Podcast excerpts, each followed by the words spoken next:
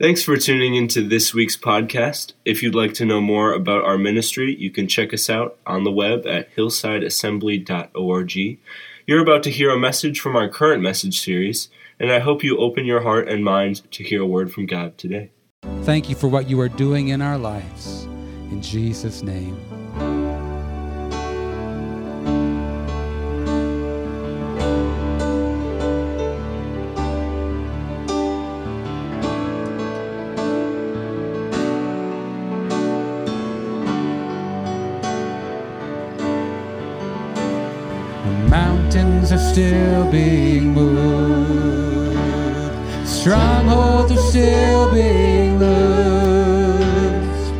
God, we believe. Yes, we can see it that wonders are still what you do. We are here for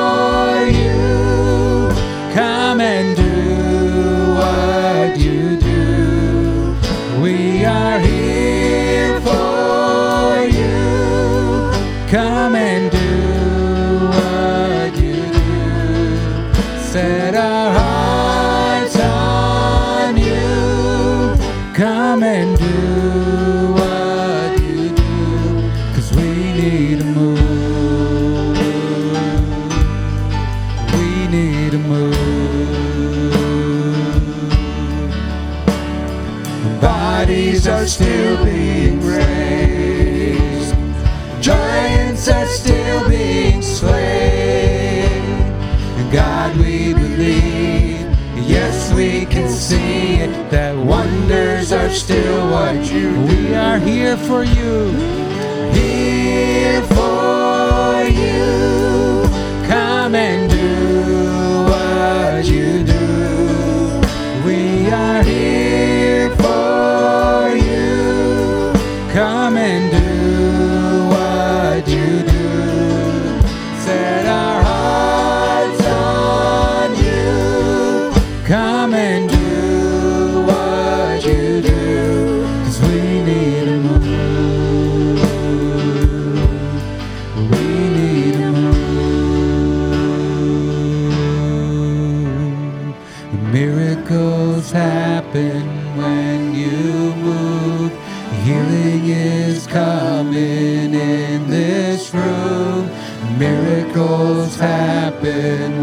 When you move. Heaven is coming. Miracles happen when you move. Healing is coming in this room. Miracles happen when you move. Heaven is coming. Sing miracles happen. Miracles happen when you. Coming in this room. Miracles happen when you move. Heaven is coming. This is a move. This is a move. We are here for you. We are here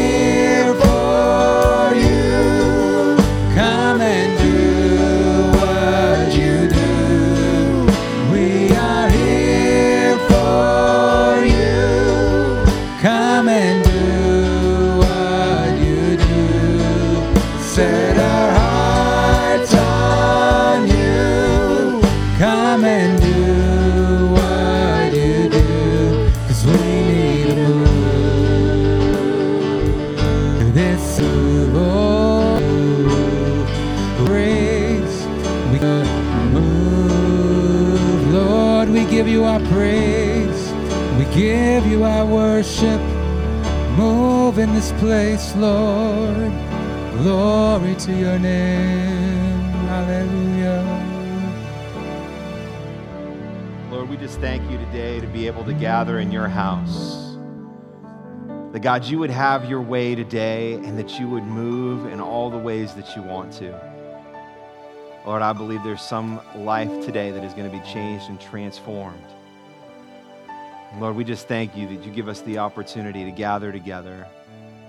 the freedom to be able to lift up your name, to spend time with each other, to build authentic relationships with others and with you. Lord, we just give you praise, glory, and honor. And God's people said, Amen. Amen. You can be seated this morning for a few moments. It's great to have you here. Is anybody in the house in love with Jesus? Oh man, I'm telling you, we're going to have an amazing day today. If you're a guest with us, welcome to Hillside Assembly. You picked a fantastic Sunday to be your first Sunday. Uh, before you leave today, if you would uh, meet us back in the, the table back there in our foyer, because we would love to put a gift in your hand and get to know you a little bit. If you're watching online for the first time, reach out to us, connect with us. We want to know your story and we want to connect with you. Uh, if you're a guest here, we will do our offering at the end of service today. Uh, we have a giving box in our foyer, and of course, you can give anytime online at hillsideassembly.org. I want to say happy Father's Day to all our dads out there.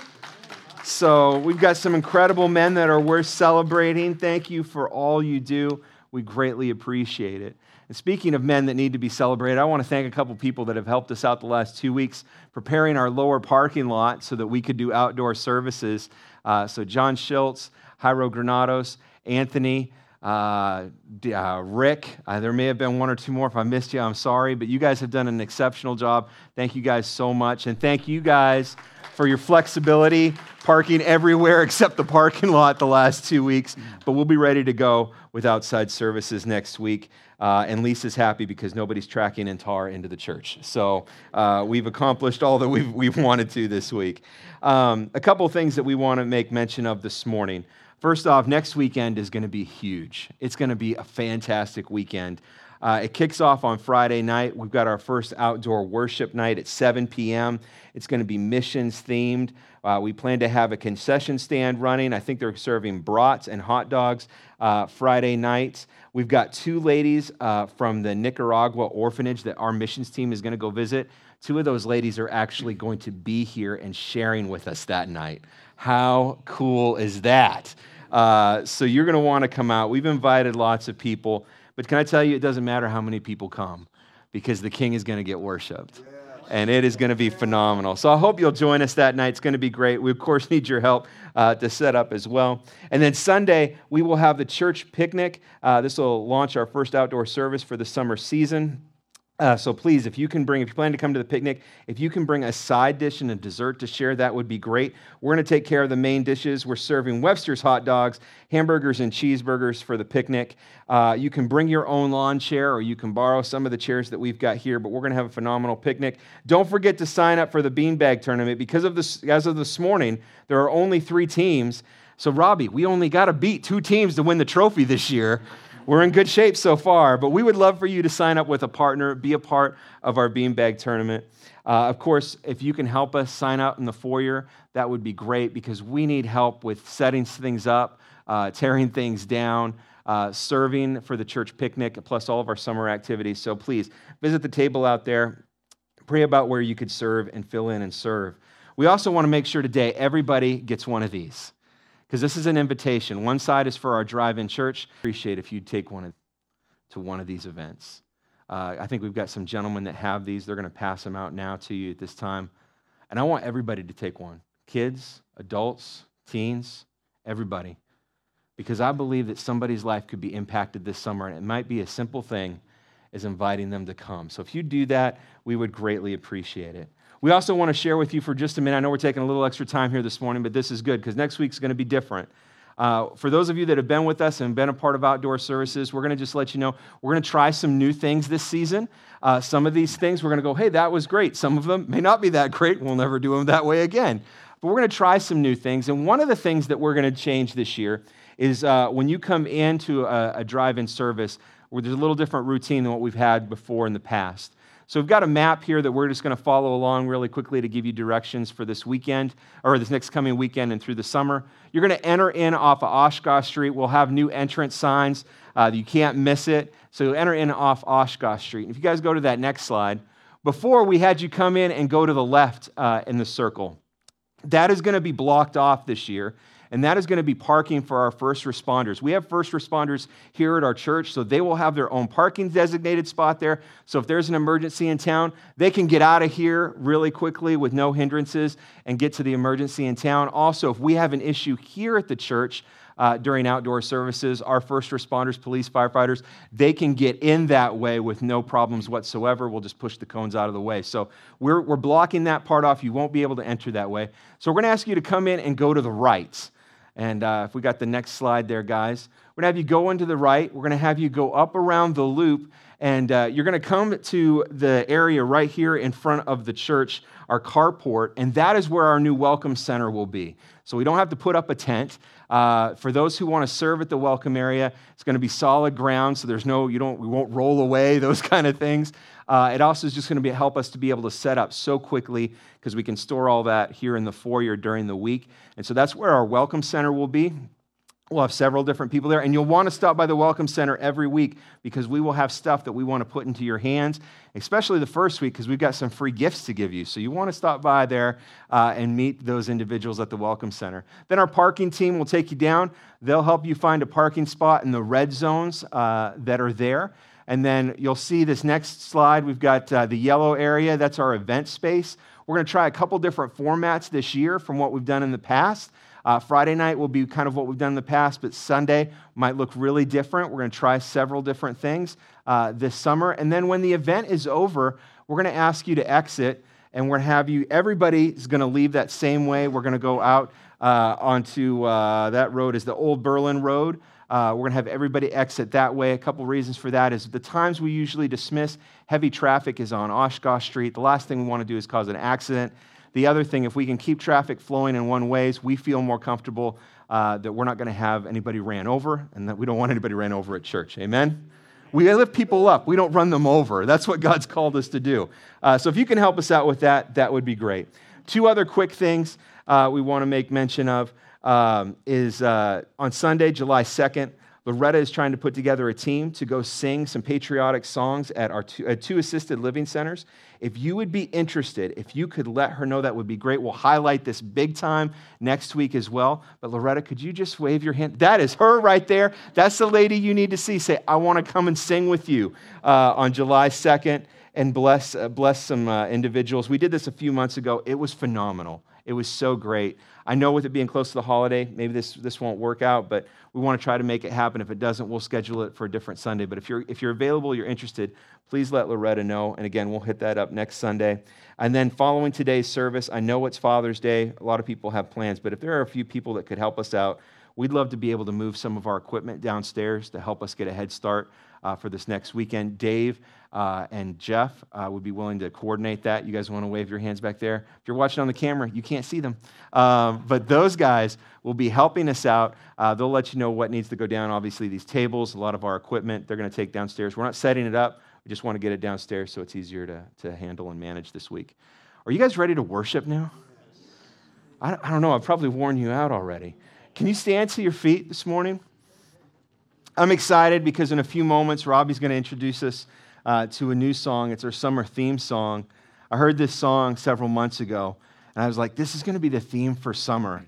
Little did I realize that it ties so closely to what we've talked about the last few weeks when I first heard it.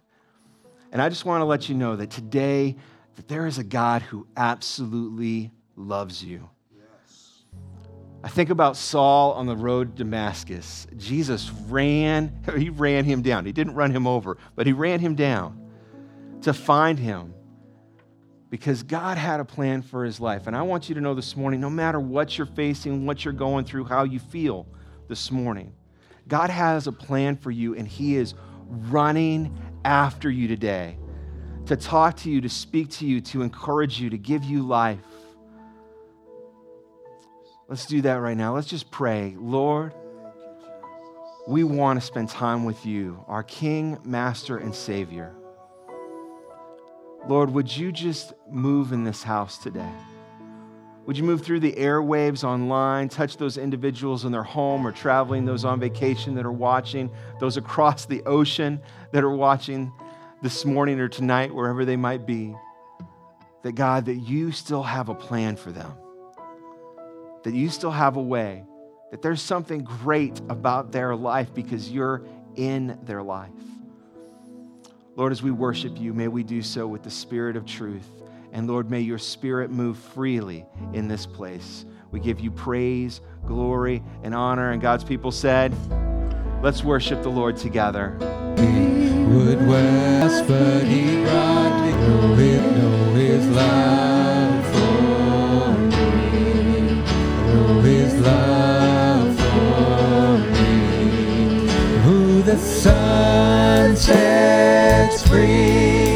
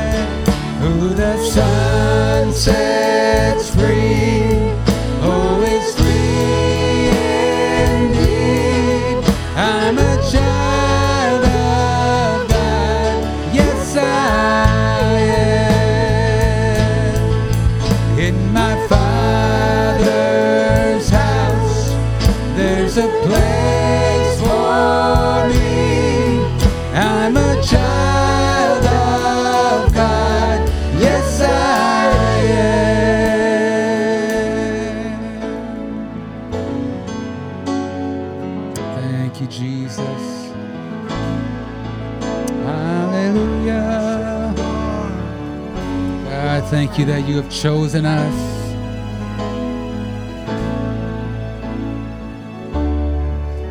I am chosen, not forsaken. I am who you say I am. You are for me, not against me. I am who you say I am. I am chosen, not forsaken. I am who you say I am. You are for me, not against me. I am who you say I am chosen. I am chosen, not forsaken. I am who you say I am. You are for me, not against me.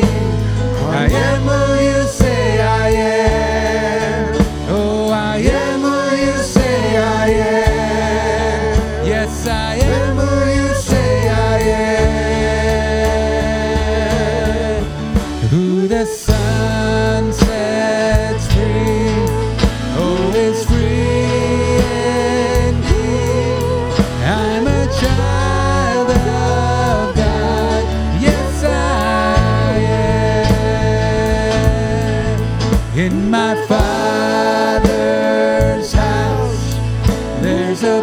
place for me.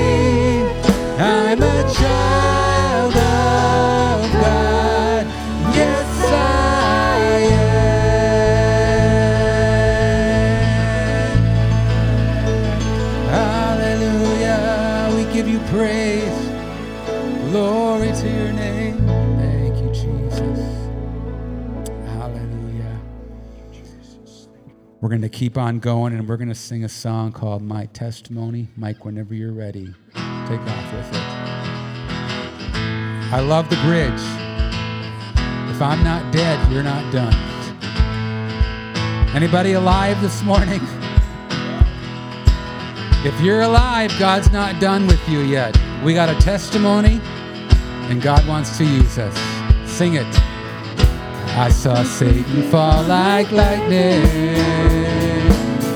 I saw darkness run for cover. But the miracle that I just can't get over, my name is registered in heaven. I believe in signs and wonders. I have resurrection power to the miracle that I just can't get over.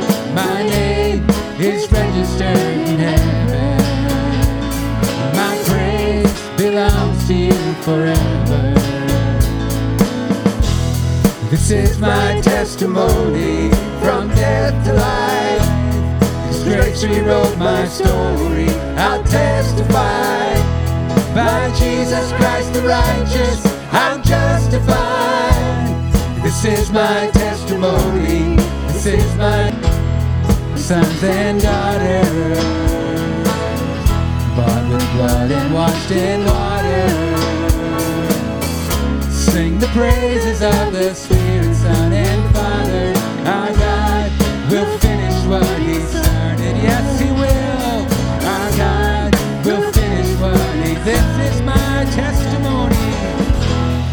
This is my testimony from death to life. His grace rewrote my story. I'll testify.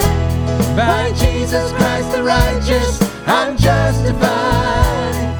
This is my testimony. This is my testimony.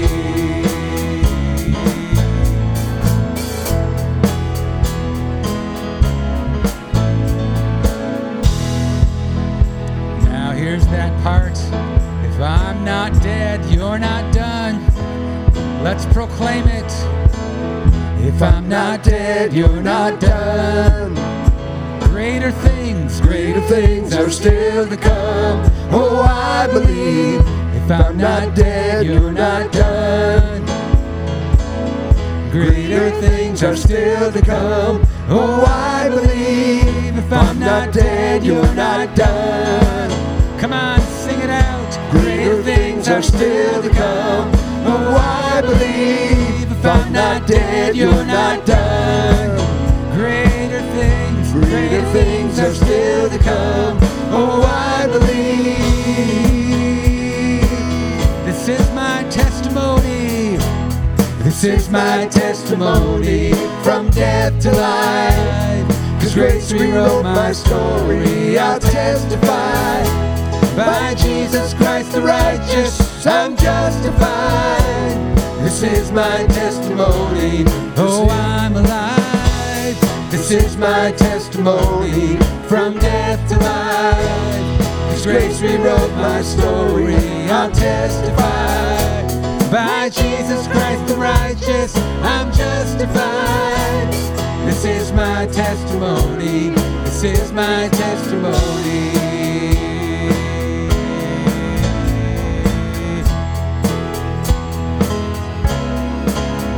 If you got a testimony, give the Lord a clap offering of praise this morning.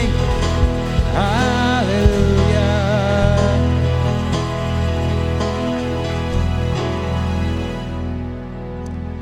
We're going to transition now and teach you a brand new song. And actually, Pastor Eric is going to play the drums with us this morning. He and I have been practicing a lot. This song is called Running Home. It fits great with our message this morning because we're going to find out that Saul, who turned into Paul, had a testimony. And we're going to hear his testimony this morning about how God changed his life and God called him to home. And God's calling us to home. So I know Chris knows this song. Chris, where are you? He's been like chomping at the bit, ready to sing this song. So this is called Running Home. Run home to the Lord this morning.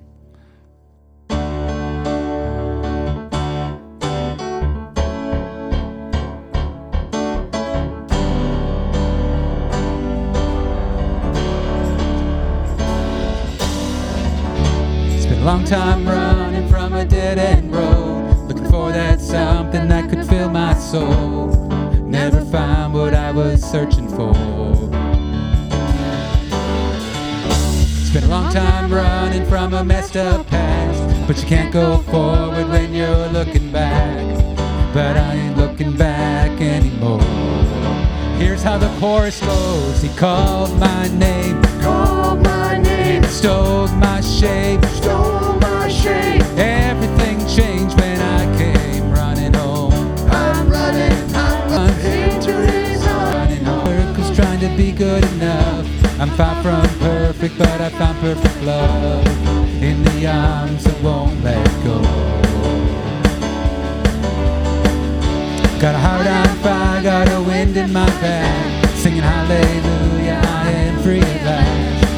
Every day I'm running home. He called my name Called my name, and stole my shape. stole my shape. Everything changed when I came running home. I'm running, I'm running home. Out of the dark, Out of the dark, into his arms. into his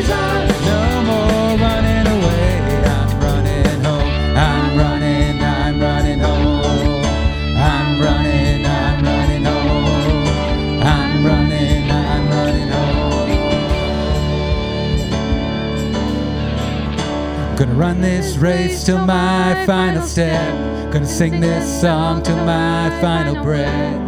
Let the weight of this world go.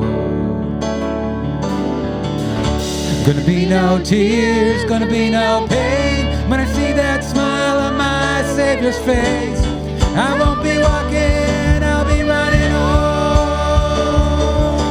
He called my name Called my name, and sold shame. stole my shape. Everything changed when I came running home. I'm running, I'm running home. Out of the dark, Out of the dark, into his arms.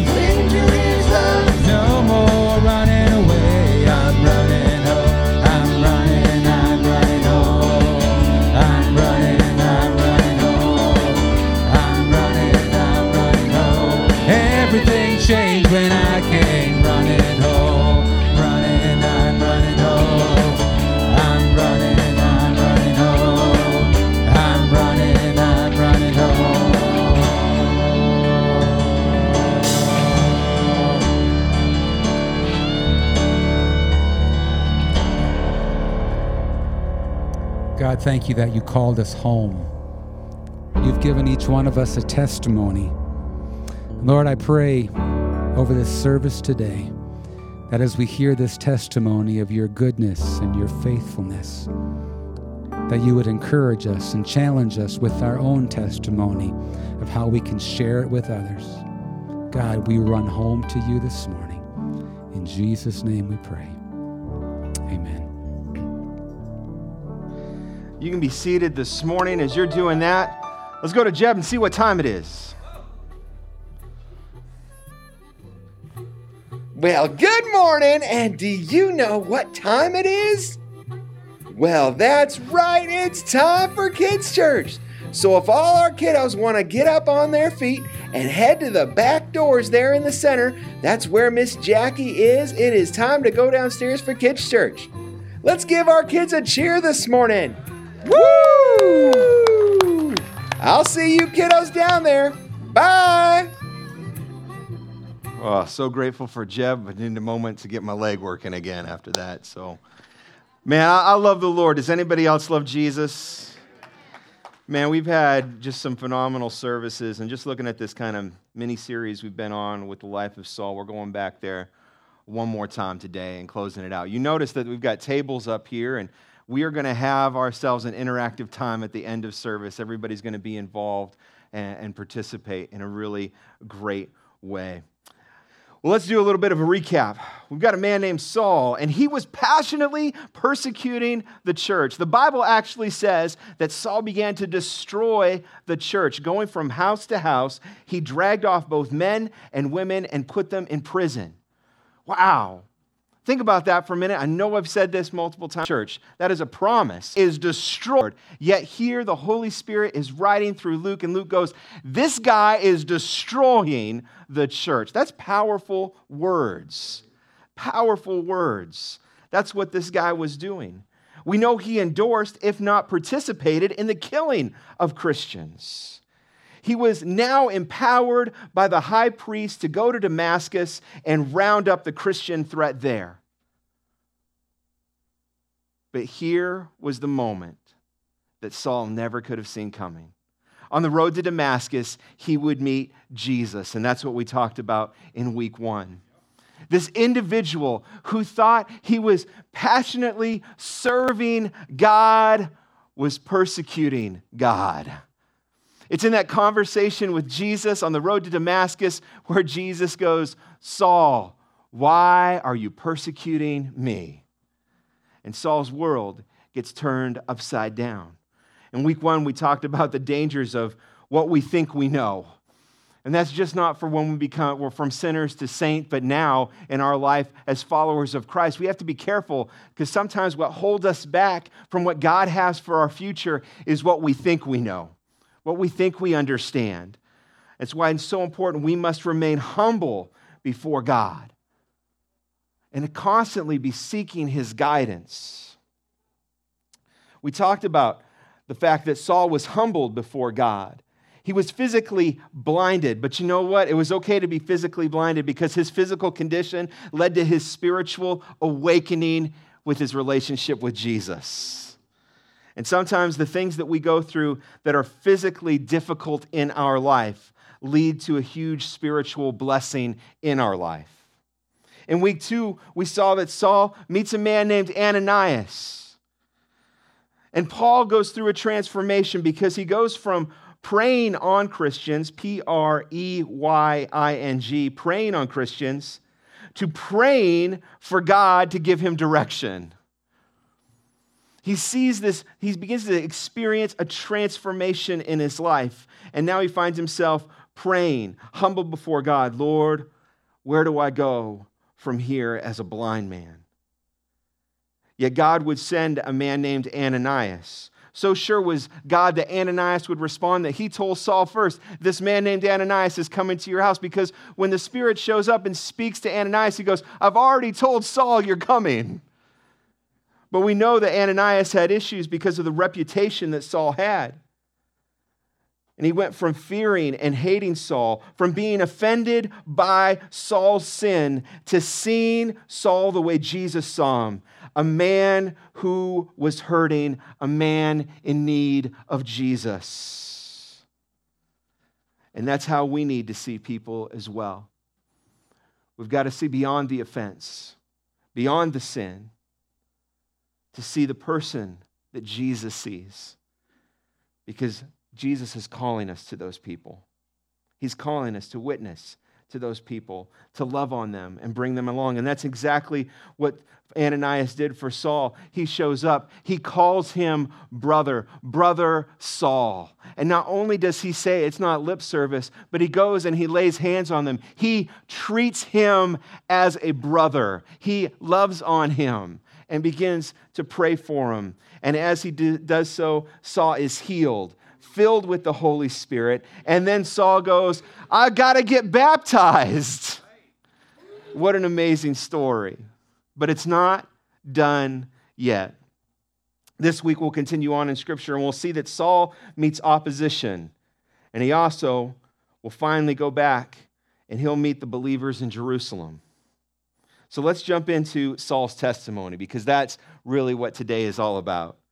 Not just Saul's testimony, your testimony, and how to preach in the synagogue that Jesus is the Son of God. All those who heard him were, uh, were astonished and asked, Isn't he the man who raised havoc in Jerusalem among those who call on this name? And hasn't he come here to take them prisoner to the chief priests? Yet Saul grew more and more powerful and baffled the Jews living in Damascus by providing, by, by proving that Jesus is the Messiah. After many days had gone by, There was a conspiracy among the Jews to kill him, but Saul learned of their plan. Day and night they kept close watch on the city gates in order to kill him. But his followers took him by night and lowered him in a basket through the opening in the wall. When he came to Jerusalem, he tried to join the disciples, but they were all afraid of him, not believing that he was really a disciple. But Barnabas took him and brought him to the apostles. He told them how Saul, on his journey, had seen the Lord and that the Lord had spoken to him, and how in Damascus he had preached fearlessly in the name of Jesus. So Saul stayed with them and moved about freely in Jerusalem, speaking boldly in the name of the Lord. He talked and, and debated with the Hellenistic Jews, but they tried to kill him. When the believers learned of this, they took him down to Caesarea and sent him off to Tarsus. Then the church throughout Judea, Galilee, and Samaria enjoyed a time of peace and was strengthened. Living in the fear of the Lord and encouraged by the Holy Spirit, it increased in numbers. Man, may that be so again. May the church of God continue to increase in numbers. Amen? There's still seats in the sanctuary. We outgrow the sanctuary, we'll build a new one. There's still people to be reached here in Ripon. Amen? And not only do we want that, the more important thing is that's what Jesus wants. Jesus wants a relationship with every person that lives in our town and surrounding community. So let's jump into this. We know that Saul meets with opposition. Saul immediately began to proclaim the Christ as he had the Christ. Let's try this again. Saul immediately began to proclaim the Christ that he had persecuted declaring boldly that Jesus is the Son of God. The dramatic change in Saul's life was a source of wonder to the Jews at Damascus. Every new convert's witness for Christ ought to begin right where he is. You become a witness for Christ the minute that you begin a relationship with him. For Saul, that was in Damascus. It's likely that Saul's visit to Arabia, we find in Galatians 1:17, actually took place around this time.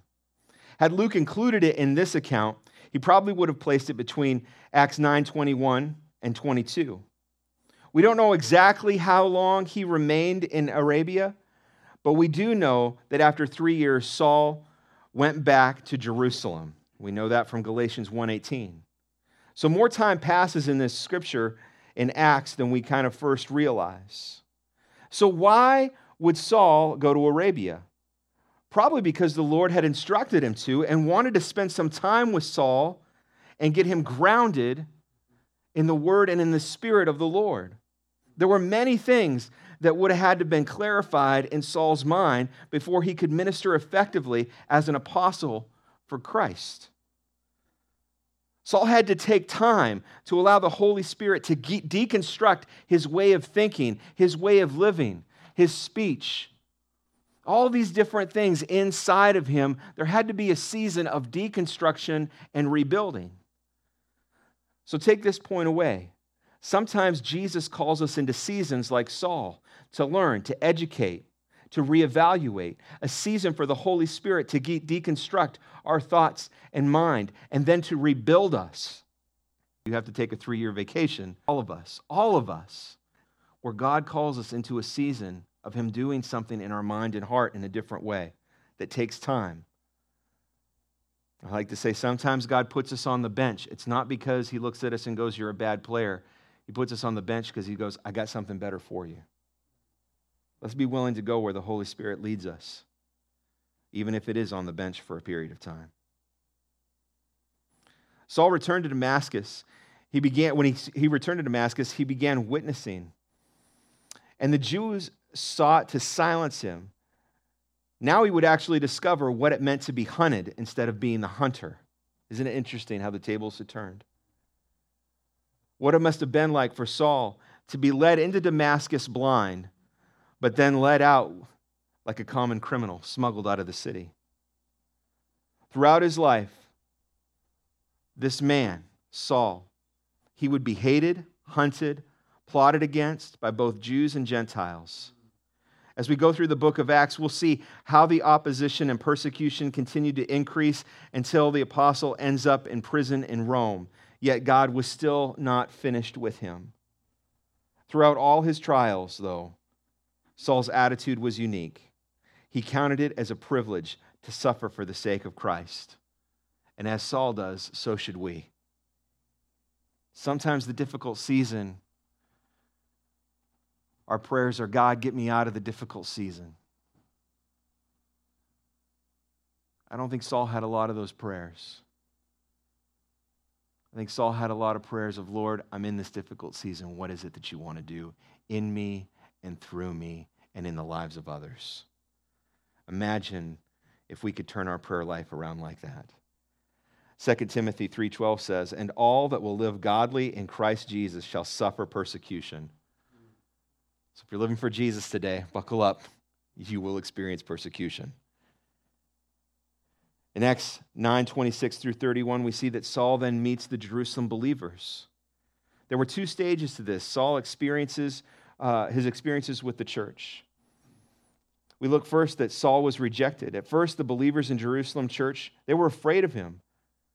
Saul kept trying. That's the actual literal Greek there is he kept trying. He kept trying to join their fellowship, but they would not accept him. For one thing, they were afraid of him, and rightfully so, given his reputation. They probably thought this was all, this new attitude and friendliness was only a trick to get into their fellowship so that he could arrest them all.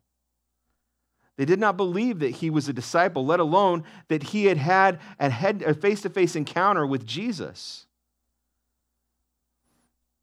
Their attitude might seem strange to you this morning, but surely, you might think to yourself, surely the Damascus saints, the Damascus church, they, they must have gotten word back to Jerusalem that Saul had been converted and was preaching the word. Or perhaps Saul's disappearance for almost three years gave them an air of suspicion to his testimony. Where had he been? What was he doing? Why, was he wait, why did he wait so long to contact the Jerusalem elders of the church? Furthermore, what right did he have to call himself an apostle? because in their minds, he was not selected by Jesus. There were many unanswered questions, and all these unanswered questions helped to create an atmosphere of suspicion and fear. But the story was not done there. Because in verses 27 to 31, we see that Saul becomes accepted by the church. And it was Barnabas who helped the Jerusalem church accept Saul. Barnabas took hold of Saul and brought him to the church leaders and convinced them that Saul was both a believer and chosen by Jesus to preach his word. He had indeed seen the risen Christ. It's not necessary, uh, necessary to invent some type of hidden reason why Barnabas befriended Saul. The fact was that this was just who Barnabas was. Saul became Jews that we see in the scripture. It's interesting because this is the exact same group that, would en- that engineered the trial and the death of Stephen we read about in Acts chapter 6, which Saul participated in. Saul was one of these individuals, having been born and raised in Tarsus. And no doubt he felt an obligation to take up the mantle left by Stephen.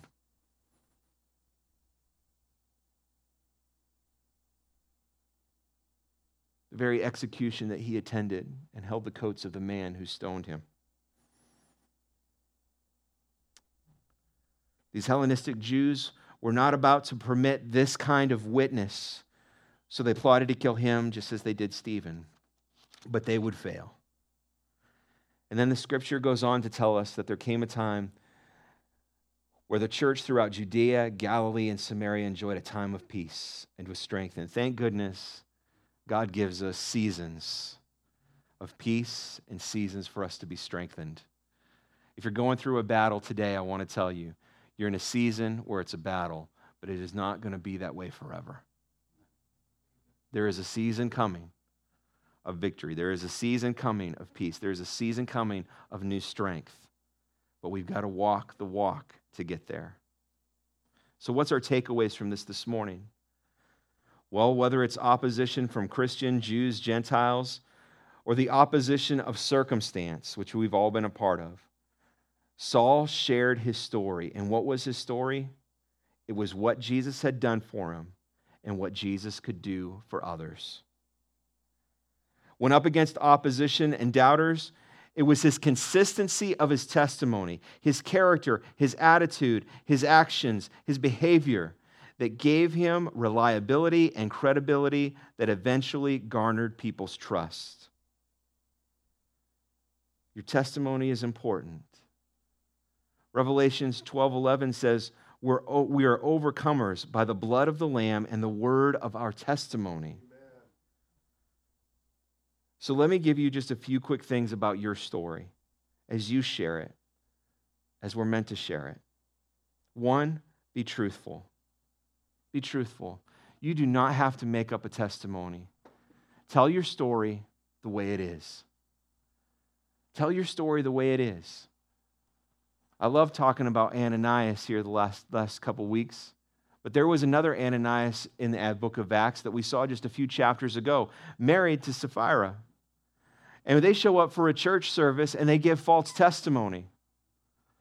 They had sold a piece of property, showed up at church and said, Hey, we sold this piece of property. Here is all the money from that sale. We want to give it to the kingdom and the things of God. The only problem with that is that wasn't the truth. And I want to tell you, it was not, it was not a matter of money. It was not the fact that they didn't give it, they didn't give it all.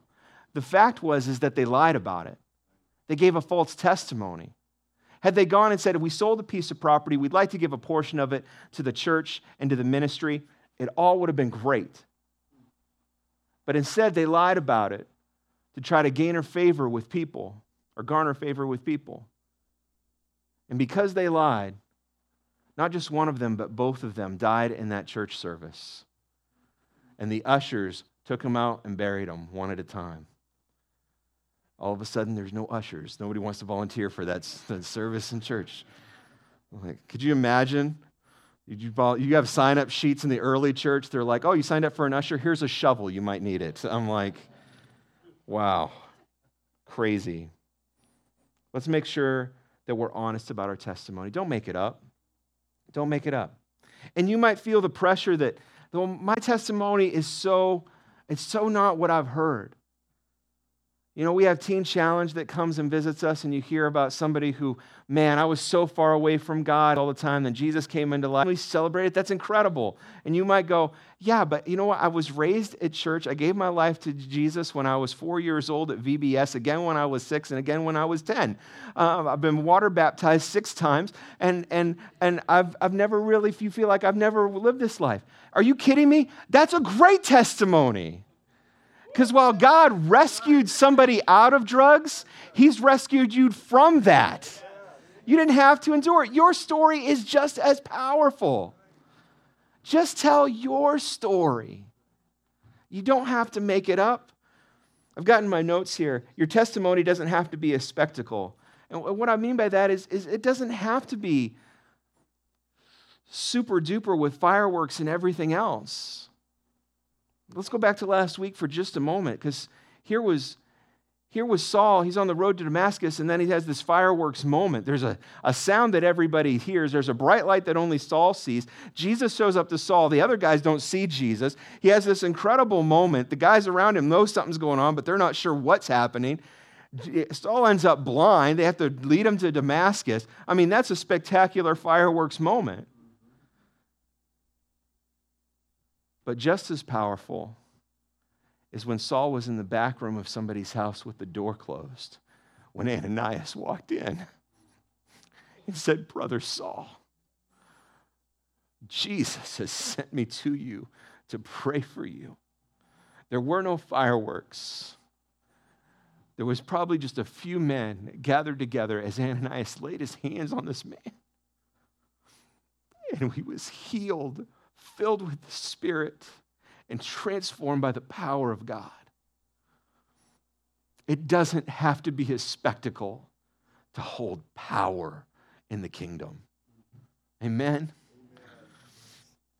My dad's about to come and share his testimony. My mom and dad are with us today, so it's great having them here for Father's Day. And believe me, he has got a fireworks style testimony. But before he comes, I wanted to share one thing. He didn't know I was going to do this and I'm going to cry because I cry every week. Um, I want to thank you for being a dad to me. Um, married my mom when I was 10 years old, and uh, you've been impacting my life ever since. But there are two gifts that you gave me that I will always remember as long as I live. One is a baseball glove that you had handmade when you were in Korea. You brought it back. And I think about that. I still own it. I know exactly where it is. I forgot to bring it this morning. I know exactly where it is. And I think that speaks into my life that it's so important to be a team player. It's not about one individual. You taught me it as a young age, play as a team. The other gift was your Bible that you gave me, this old Scofield Bible that I still have. And I believe this is the greatest gift you could have ever given me. At the time, I had no idea what God would do. And that 10 year old boy, could you ever imagine that all these years later, we'd be sharing a platform, sharing about the power of Jesus and how he changes people's lives? How cool is that? The small things you do make a big impact, church. Parents and grandparents, never be ashamed to give your kids the Word of God. They may not appreciate it today, but I will tell you, there will come a day where they will appreciate that they had the Word of God in their life as a child, and they'll follow Him as an adult. They might lose their way for a season, but raise them up in the ways they should go, and they'll not depart from it. Dad, would you come and share your testimony with us this morning?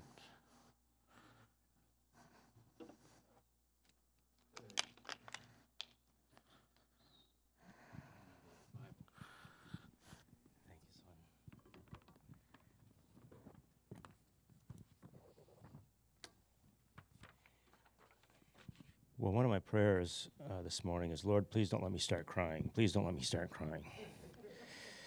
But I came prepared. Because sometimes God doesn't answer my prayers like I want Him to. When I married Bonnie uh, years ago, I, I never imagined that I would stand on a stage and give a testimony about what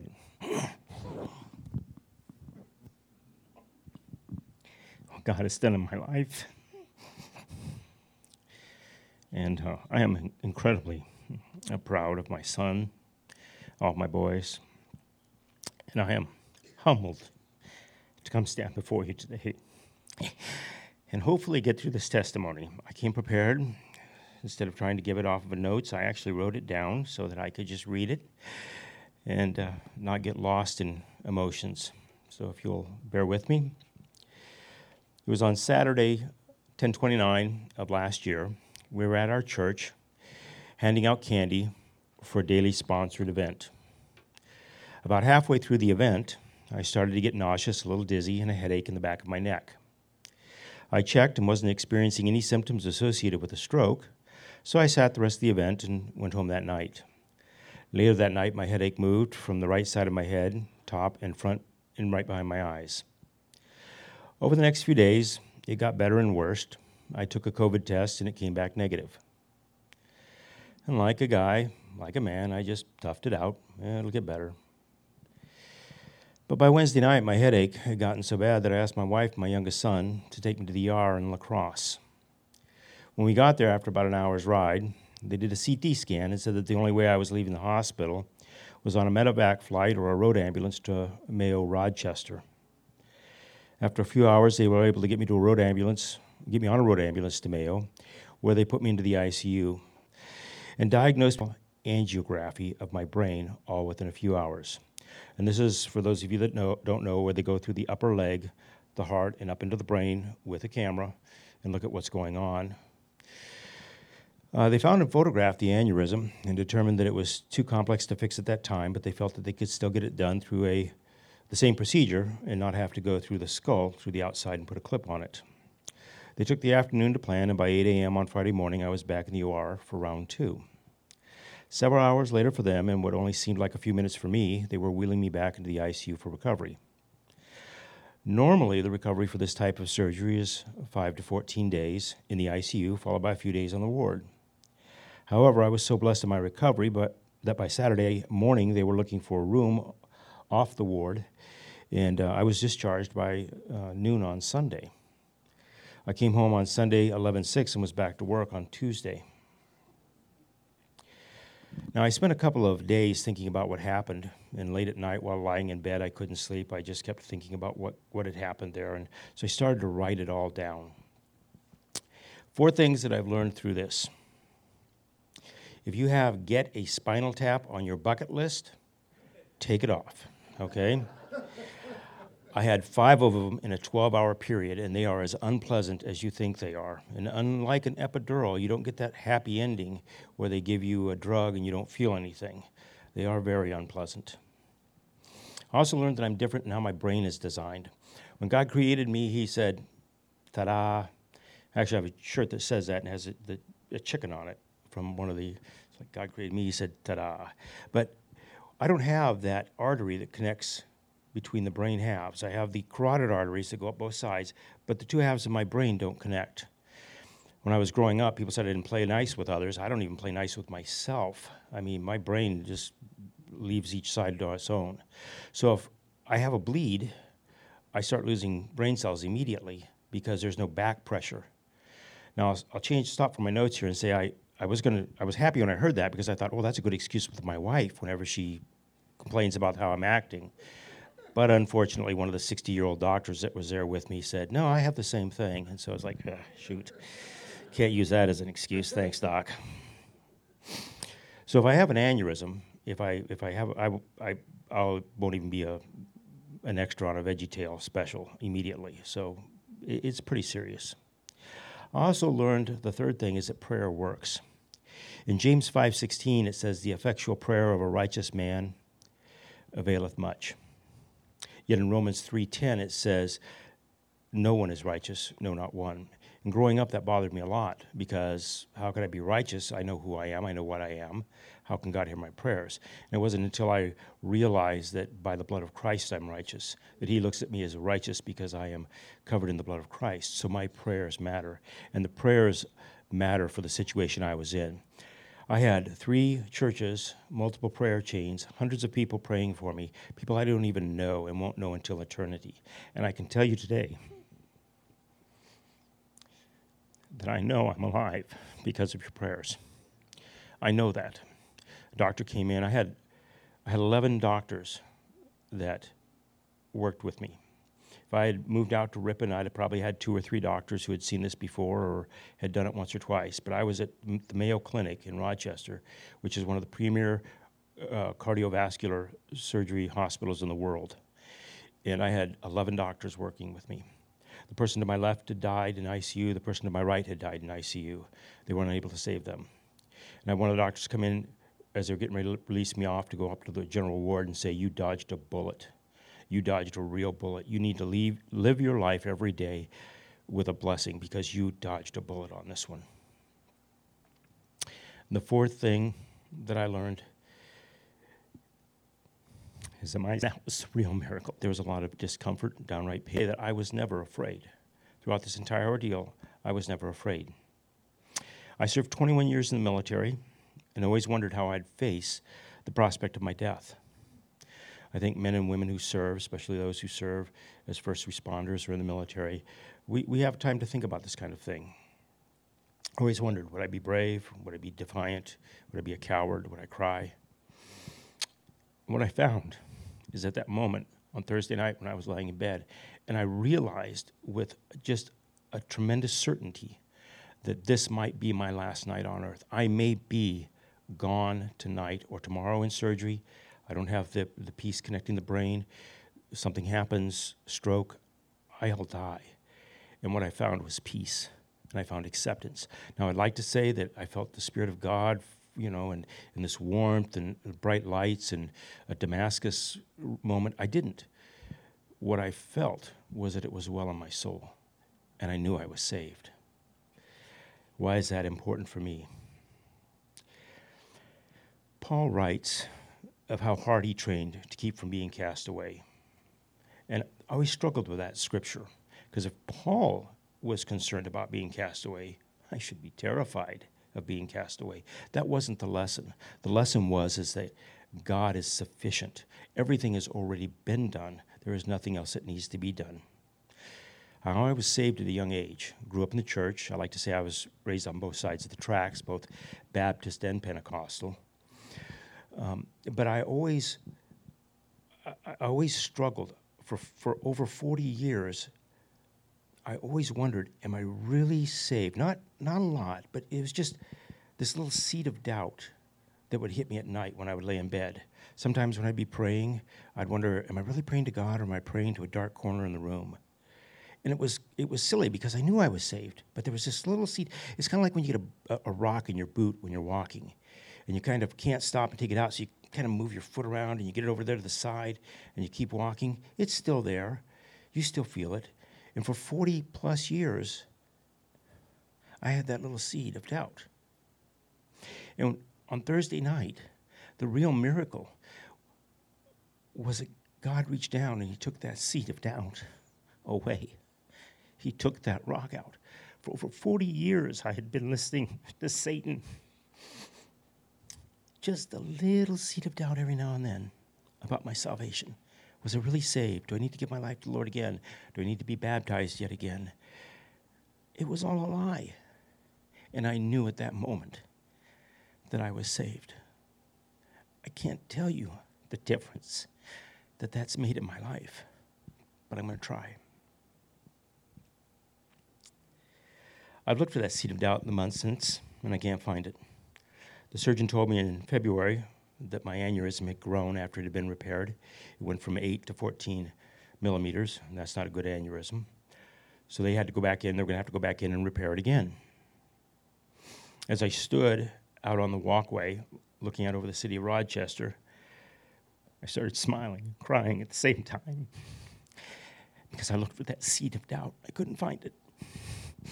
And I just was praising the Lord that it's okay, it's well my soul.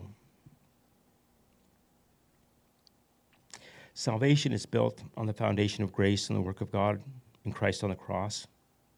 Our faith and surrender to that work and the trust and hope are the only thing that we need to give us our salvation. Paraphrasing 2 Timothy 1:12, I said, I say, and I know whom I trust, and I am confident in whom I have entrusted to keep that which I have given him until the day it is required of me. I realized on Thursday night, I remembered the scripture that said, Nothing can take me from God. And he never, his resurrection, he never took his eyes off of me. I'm a nobody. I can tell you that for sure. I'm a nobody. For God to love me, he's got to love all of you.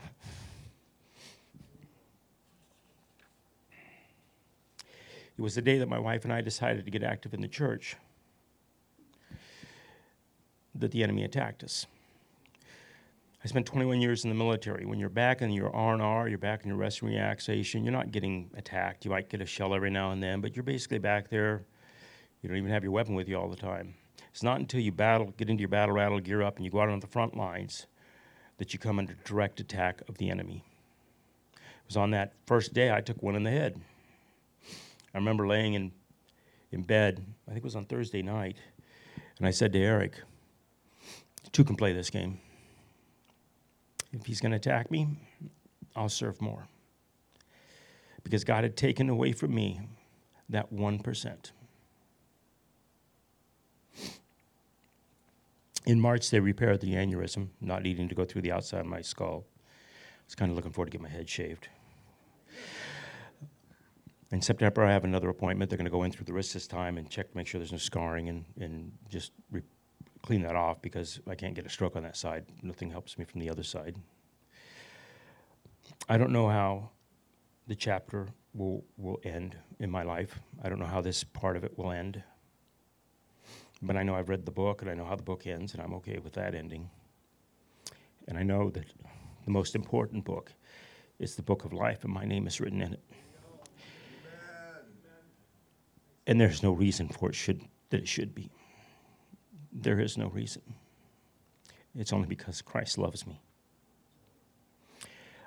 I realized as I laid in bed afterwards at home that I had prayed for everybody. I had prayed for the people that were praying for me, the hundred people I didn't know. I asked God to bless them. I prayed for the, the doctors who had lost two patients earlier, and now I was going to be number three. I prayed for my church And I realized I never once prayed for myself. It's not pride, I just forgot. I was so busy, I, I forgot to pray for myself. And on Thursday night, God answered a prayer I never prayed for. He took that seed of doubt out. He does things for us even when we don't ask for it because He loves us. Let me finish by saying this. If you don't know what it's like to be 99% sure and 100% sure you're saved, it's like being on the starting grid of an F1 race, and you're either driving for Williams or you're driving for Red Bull. And I'm driving for Red Bull, even though I'm a Ferrari fan. What God has done to me has given me a boldness that I never knew existed. I will stand on a street corner and tell people that God loves them. And I don't hear Satan anymore. We are all, every one of us, a testimony to what God is doing. We are all monuments to what God is doing in our lives. I encourage each and every one of you to write them down, to store them in your Bible, to look at them, to remember the things that God does for you. I wrote this down, I read it every couple of weeks, every couple of days, and I'm writing down all the other times because we forget.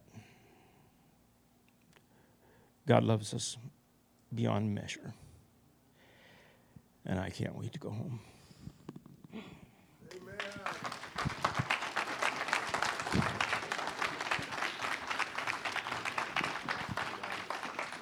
So,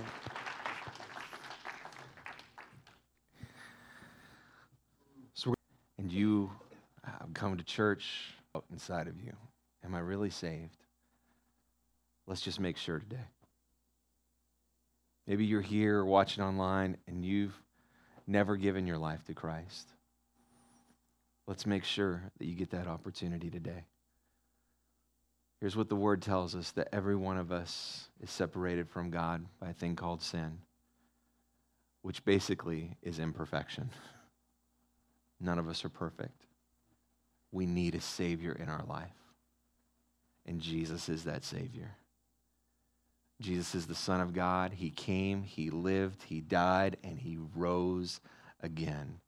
He conquered death and the grave so that He could have a relationship with you, just not for a few moments, just not for your lifetime, but for eternity. Would you do this this morning? Would you just bow your head wherever you are?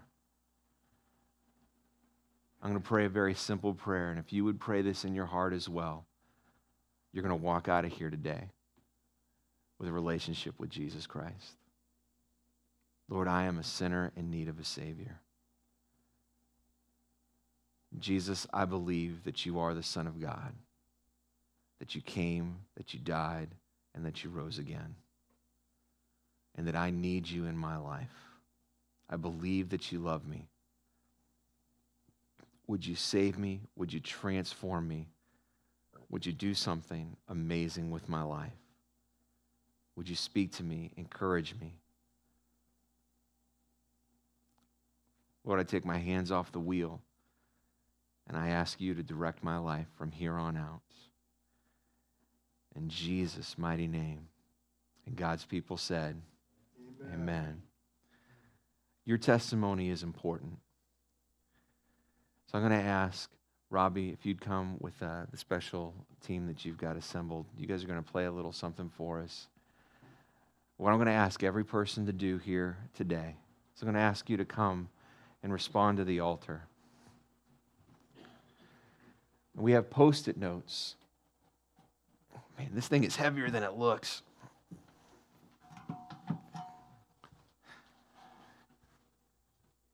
We've got some post it notes up at these tables. What I'm going to ask you to do is I'm going to ask you to come, take a pen, and I want you to write down a word, phrase, a sentence. You can do multiple post it notes. That's fine, multiple words.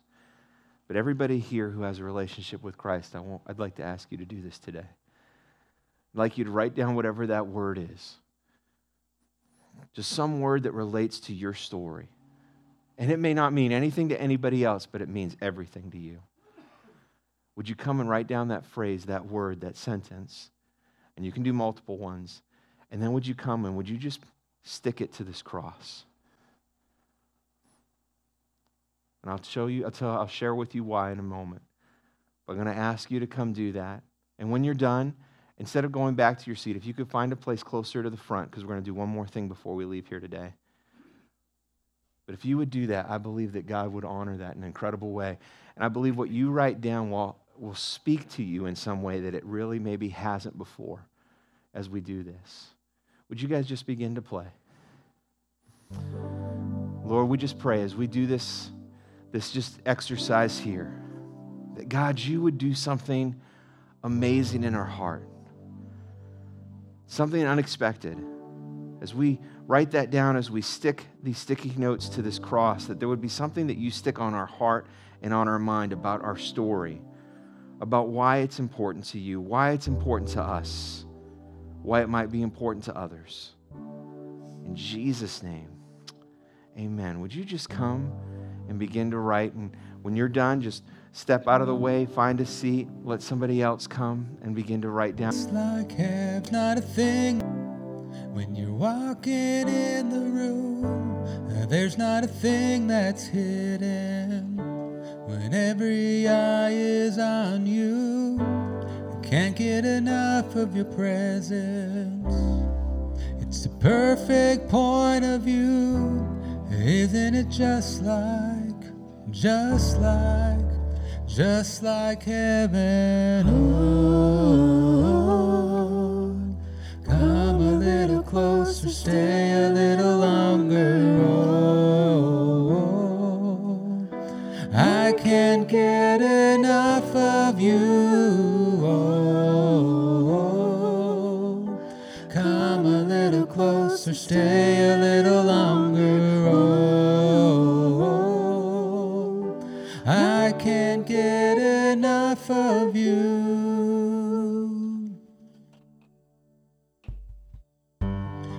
Doesn't it sound like heaven when you're singing over me? Uh, There's not a voice that's constant. Your melodies, they never cease. Here I will stand in your presence, in my true identity. Uh, Doesn't it sound like, yeah, it sounds like, just like heaven. Little closer, stay a little longer. Oh, I can't get enough of you.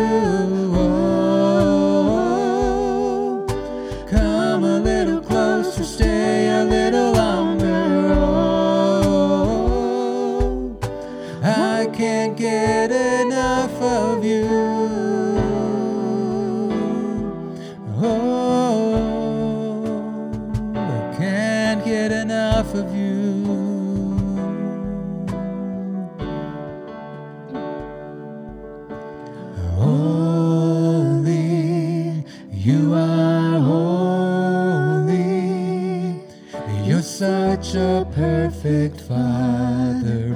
I worship you forever.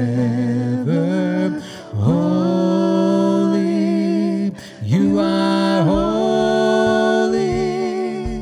I lay down any treasure for us to be together. Holy, you are holy. You're such a perfect worship you forever.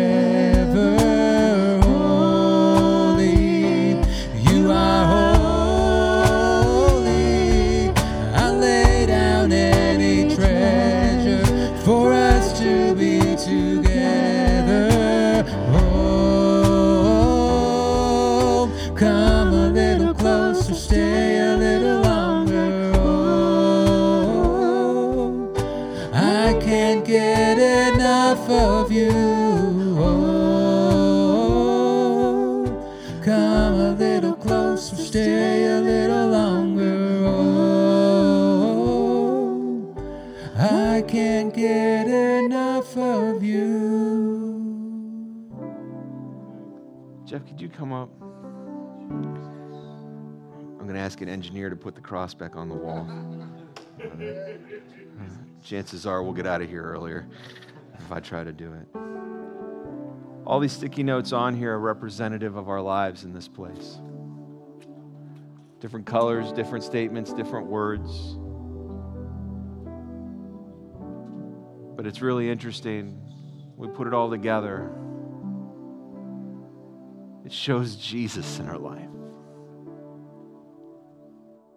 Our stories show Jesus. And as we come together as a church, as we come together with other believers in our community, it's all about our lives showing what He did on the cross. What He did when He rose from the grave. That's the story. I'm so excited as we go outside, and it's going to be crazy and chaotic the next couple weeks. As we step into this, this new season, going outside, I feel I'm just reminded of the disciples fishing, right? Worked all night long, didn't catch anything. But Jesus said, Cast the nets out one more time. And they obeyed. If everything that we do over the summer, all the work, all the energy, all the falling down and, and, and muddling through things that aren't perfect, if one person finds Christ, it's all worth it. It's all worth it. I want to do one more thing this morning. If you need a miracle in your life, we want to pray for you. If you need a touch from God in your life in some way this morning, would you just raise your hand? I'm not going to embarrass you, I'm not going to call you out. You just raise your hand. Keep it up. Church, move right now. Move right now next to someone who's got their hand raised. Because I believe miracles beget miracles. Nobody with a hand up is left alone. Get to those people. Find somebody, somebody mobilize, somebody move. Maybe you're scared to pray. Just go over there. It's going to be okay. But nobody's left alone. If we run out of people that didn't have their hands up, move closer to somebody who, who you got a hand up to. Just say, We're going to pray for things in our church right now. And Don just. Dan Spiegler, I know you've got a bum knee. We're going to pray for a miracle. Our children's pastor just got her surgery moved up, so she won't be here next week for the launch of service. She needs a miracle. And our church needs some miracles too as we continue to follow the Lord. Let's begin to pray. Begin to just cry out to God. I believe that the Spirit is going to give you words, it's going to come from your gut. Just, just begin to just pray. The right words are going to come out. Just begin to pray. Maybe it's in a prayer language that you've never spoken in before, or maybe it's you've done before, but you're just going to start praying. Whatever comes out, just let it vocalize out as you're praying for that individual. You are the church. You have a testimony. You are called, just like Saul, for this moment.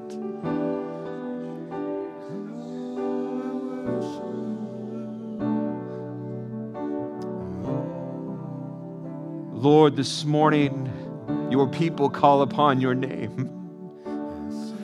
Almighty King, righteous Savior, amazing friend. Lord, you see the hearts of your people. You see the issues going on the mental, the physical, the emotional, the circumstantial. God, we ask you to step into the midst of our mess and do a mighty miracle. Write another chapter of our story. Draw us closer to you through this time and then do something in and through us. God, I pray that you would provide healings in amazing ways. Lord, we pray that you are capable. Would you would you heal those with cancer this morning? Would you heal those with headaches and migraines this morning? Would you heal those who need a healing? Would you provide for those who need provision? Would you bring restoration for those in need of restoration this morning? I pray for the marriage that's on the ropes. You would do amazing miracles. Draw that couple back together, refire, rekindle their love for one another in the name of Jesus. Lord, I pray, do something amazing that only you can do. And God, as you move, may we give testimony of your great works. Lord, whether you use the hands of doctors or you heal people all on your own, you are still worthy of praise. And Lord, if you don't heal, you are still worthy of praise. Because our story doesn't end with our life. Our story goes beyond. Lord, we pray for Jackie as she goes into surgery this week. God, your hand upon those surgeons, give them wisdom. Lord, we pray for our church as we venture into new ground, new territory, going back outside with our worship night on Friday, the church picnic on Sunday. We might be down a few bodies, but Lord, we'll pick up the slack. We'll share together. We'll work as a team. We might fall, but we're going to fall forward. We'll learn from our mistakes, but God, we pray that your anointing would cover the gap. Your grace is big enough to cover the gap. The things we haven't thought of, the things that we need to change, you'll be in the midst of that. And Lord, we pray most of all for salvations for the kingdom. We pray for people to be obedient and get water baptized. We pray for amazing encounters. And Lord, I believe there are stories that we will never hear until we get to heaven of people that drove by and saw something happening here, and the Spirit of God touched their life as they saw us worshiping, as they saw someone getting baptized. I believe there's stories of people that'll be in the community, and somehow the noise from the speakers will carry, carry across our, across our city. And somebody who is thinking about ending their life this summer will be forever changed every ounce of sweat. But Lord, you have to. Lord, let us remember the words of that song that God, we can run home. When we're scared, when we're fearful, when we're facing things so far beyond us, we could always run home to our Savior. You will always be there. You will never leave us nor forsake us. I thank you for the power of my Father's testimony. The healing that you did, not just physically, but spiritually in his life. And by far, by far, church, the greatest miracle that takes place is the miracle of salvation. That is the greatest miracle. Lord, we love you. As we go about our Father's Day, Lord, would you do what only you can do? This is a move, and we are in the middle of it, Lord. Lord, we thank you for your favor. We thank you for your guidance. Help us to remain humble. Lord, as we give our tithes and offerings today, Lord, bless those who give.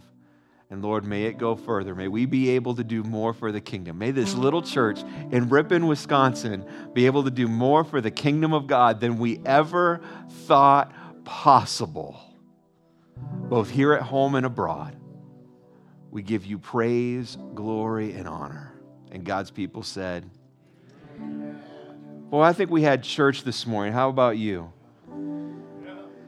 You know, as you're leaving today, can we play Running Home one more time? Can we do that? I feel like, I don't know if you ever saw the Muppet Animal from the Muppets. Like, more drums, more drums. Your pastor's got a need for more drums this morning. Let's, let's play that song as you get ready to leave today.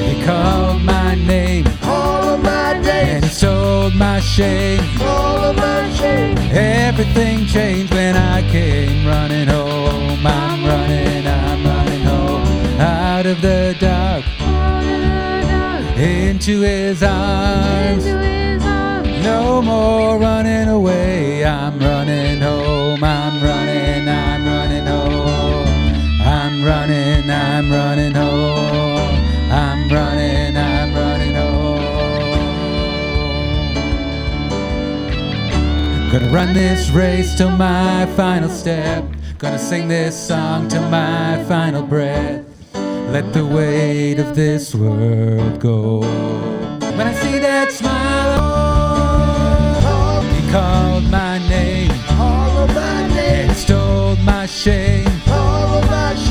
Everything changed when I.